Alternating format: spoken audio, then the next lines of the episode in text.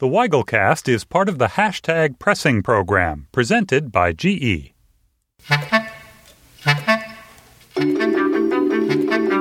Welcome to Slate's interview podcast, The Weigelcast. I'm Slate's political reporter Dave Weigel, and my guests this week are the men behind the Super PAC to End All Super PACs, Lawrence Lessig and Mark McKinnon.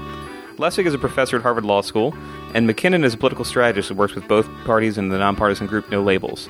Together, they've launched Mayday PAC, their goal raise millions of dollars through crowdfunding and matching donations. If they succeed, they'll make campaign refinance reform an issue in this year's elections and make it impossible for any candidate to defend the current big money system. I'd like you to, if you could, respond to one of the sillier criticisms of the overall idea behind this, if not your effort in particular. Uh, when this sort of campaign finance reform was proposed, First, I heard Ted Cruz and then a couple other conservatives I cover describe any limitation on the current system as a repeal of the First Amendment. Explain why that's wrong. I wonder that might be a good place to start. Here's the thing we're not talking about limiting anybody's speech, we're talking about changing the way campaigns raise their money.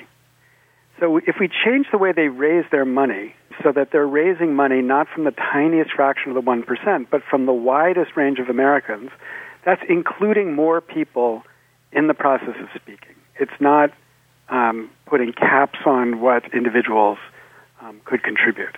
Um, my own personal view, and this is not necessarily the view of you know the uh, McKinnon uh, or the PAC. Uh, my own personal view is that um, we shouldn't worry about the problem of individuals being able to spend whatever they want individually, or even corporations spending whatever they want individually, because it turns out those entities are shy. The one thing we need to worry about is when they're allowed to give unlimited contributions to super PACs. But all of that is separate from what the, the Mayday PAC is trying to do. We're trying to change the way campaigns are funded. Could you run through the actual reforms you're asking for and how you came, you settled on this very purple collection of ideas? Um, yeah, so we, we basically highlighted five reforms on reform.to.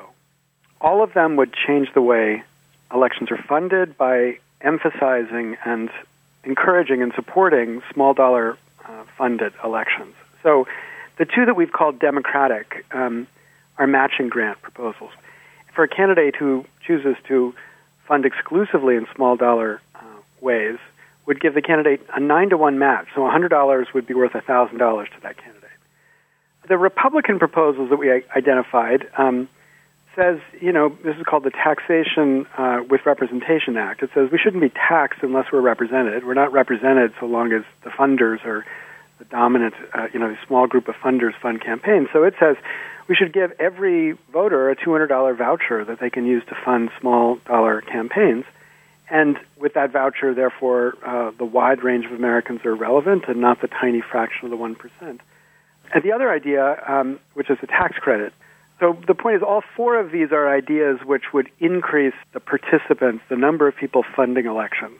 Yeah, and just to make it more accountable to a broader spectrum of voters, and, and to make it broadly more democratic. If if if people running for Congress or incumbent congressmen are spending thirty to seventy percent of their time raising money, and they're and they're spending that time raising money from the tiniest fraction of one percent then I think the consequences of the, those conversations and inevitable influence are, are quite obvious. And so by spreading by spreading the range of of funders, it spreads the range of the discussion.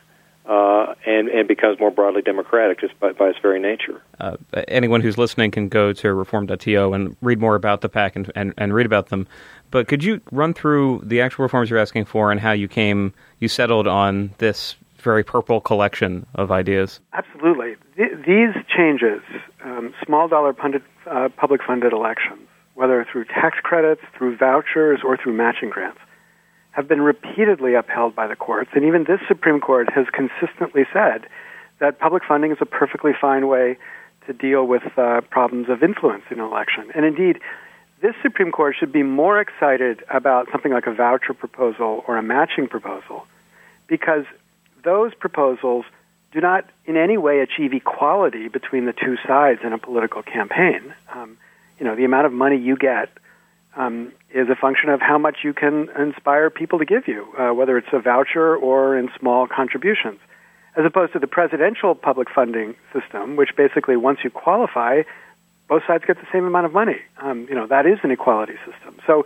so this Supreme Court has repeatedly said you can spend money to to facilitate more speech.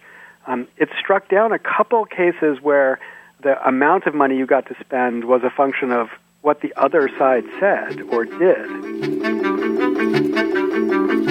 The Weigelcast is part of the hashtag pressing program presented by GE. Hashtag Pressing is working with some of the country's best news organizations to bring you thoughtful discussions of policy, not heated arguments about politics. I'd like to thank GE for making the program possible. And when it comes to how it's being funded and set up, I mean, it's interesting that the board is separate from the big funders uh, uh, of this PAC. So you're asking, and you know, with success, people to spend a lot of money on something that they are not going to try to manipulate the board level. What is, what have you found? Uh, a question for both of you about wealthy people from Silicon Valley. They're not actually. It doesn't seem like they're angling for any particular outcome for themselves. They're trying to limit their their own ability to spend money on candidates if, if this if this succeeds. What is it that has attracted Silicon Valley to to this idea, knowing that they can't, you know, if they if they support it, they're not going to be on the board. They're not. They're just going to watch it go. Do you want to lead on that, Mark? Well, I, I think that that testifies to the, to the fact that they're willing to uh, get on board a proposal that, that ultimately could hurt their own influence. They're, I think they're entrepreneurs. Many of them are Republicans or, and libertarians, uh, conservatives. Uh, that uh, you know they're they they want a, a true free enterprise system, and what they see now is what you know, and, and again, increasingly Republicans like Michael Lee are starting to talk about, which is is the product of crony capitalism. It's not a free market, and the, you know these are people who have succeeded uh, in markets that are that are free, and so they're looking at Washington, and they they see that it's completely gamed, uh, and it's a product of the influence of money, and so they're say, they say take away our weapons, and we're happy to we're happy to compete on a completely level playing field. That's what we want. We don't want an advantage. We don't want, and we don't want anybody in the system to have an advantage because that's the way we were successful.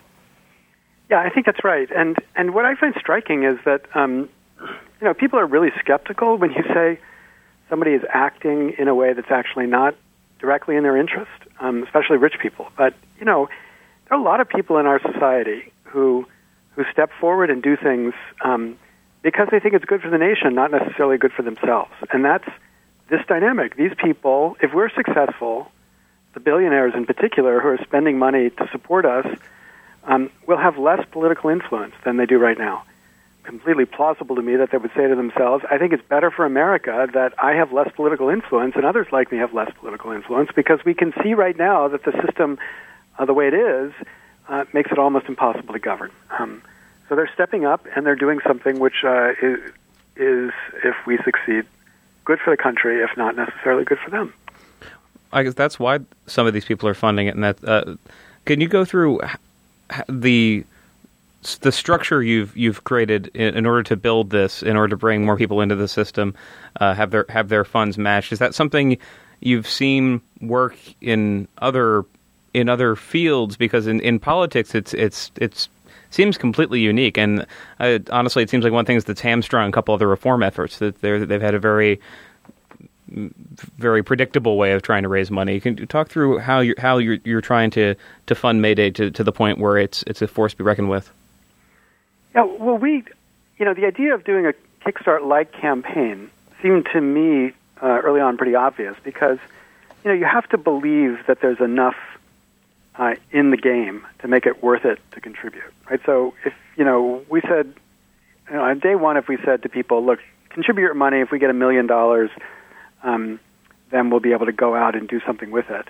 People would say, yeah, well, you're never going to get a million dollars, so why should I put my hundred dollars out there just so it you know gets wasted on whatever. Um, but if you get to kickstart it, you know, people can say, okay, I'm willing to contribute as long as I know there's enough in there to do something with it. Um, and one thing we discovered very quickly, though, is that none of the Kickstart-like um, engines out there actually support political giving. Um, we originally were talking to Kickstarter, which has a rule against politics, but then they were willing to think about relaxing the rule. But they didn't have the technical infrastructure for collecting the kind of data that the FEC requires.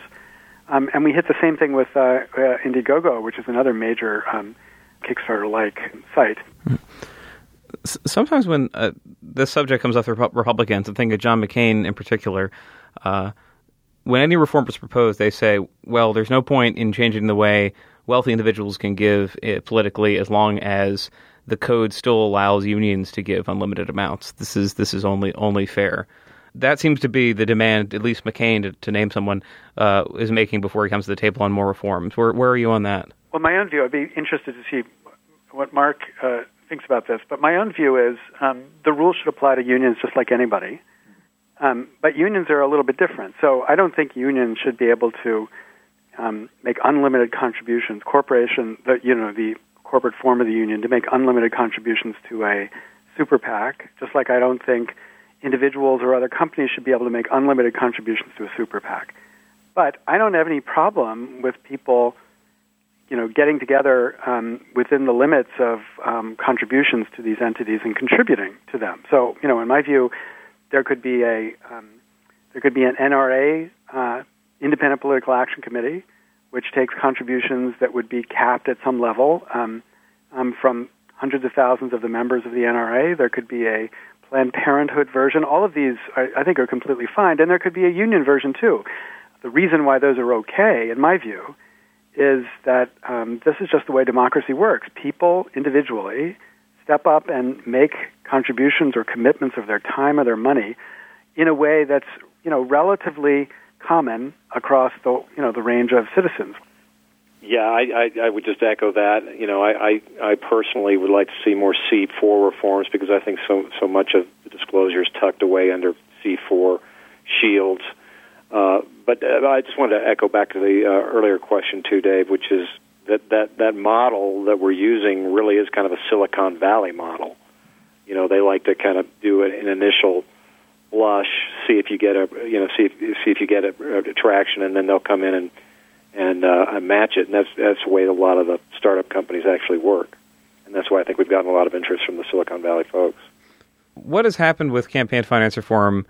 in 2014 compared to 2000 when this was a galvanizing issue. For years after that, it was such a galvanizing issue that uh, George Bush signed McCain Feingold in kind of the hope that the Supreme Court might strike it down, but with the awareness that it was too popular uh, to go against. And Professor Lessig, you marched in New Hampshire to ra- to raise awareness of not made exactly, but raise awareness of the problem of, of corruption New Hampshire has a Senate race where Scott Brown, who just had signed a campaign finance pledge in his last campaign, is not signing one this time.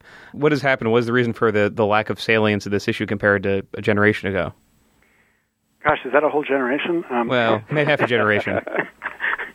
um, it feels that long. Yeah, I mean, 2000, 1999 and 2000 were the kind of golden days for reform. You had uh, you had John McCain in and uh, um, 99, June of 99, launching his campaign in Bedford, uh, talking about the system of corruption in Washington. Um, um, you had Granny D uh, launching her march across the United States with her campaign finance reform sign on her chest at the age of 88. She arrived at the age of 90 in Washington, D.C., 3,200 miles later.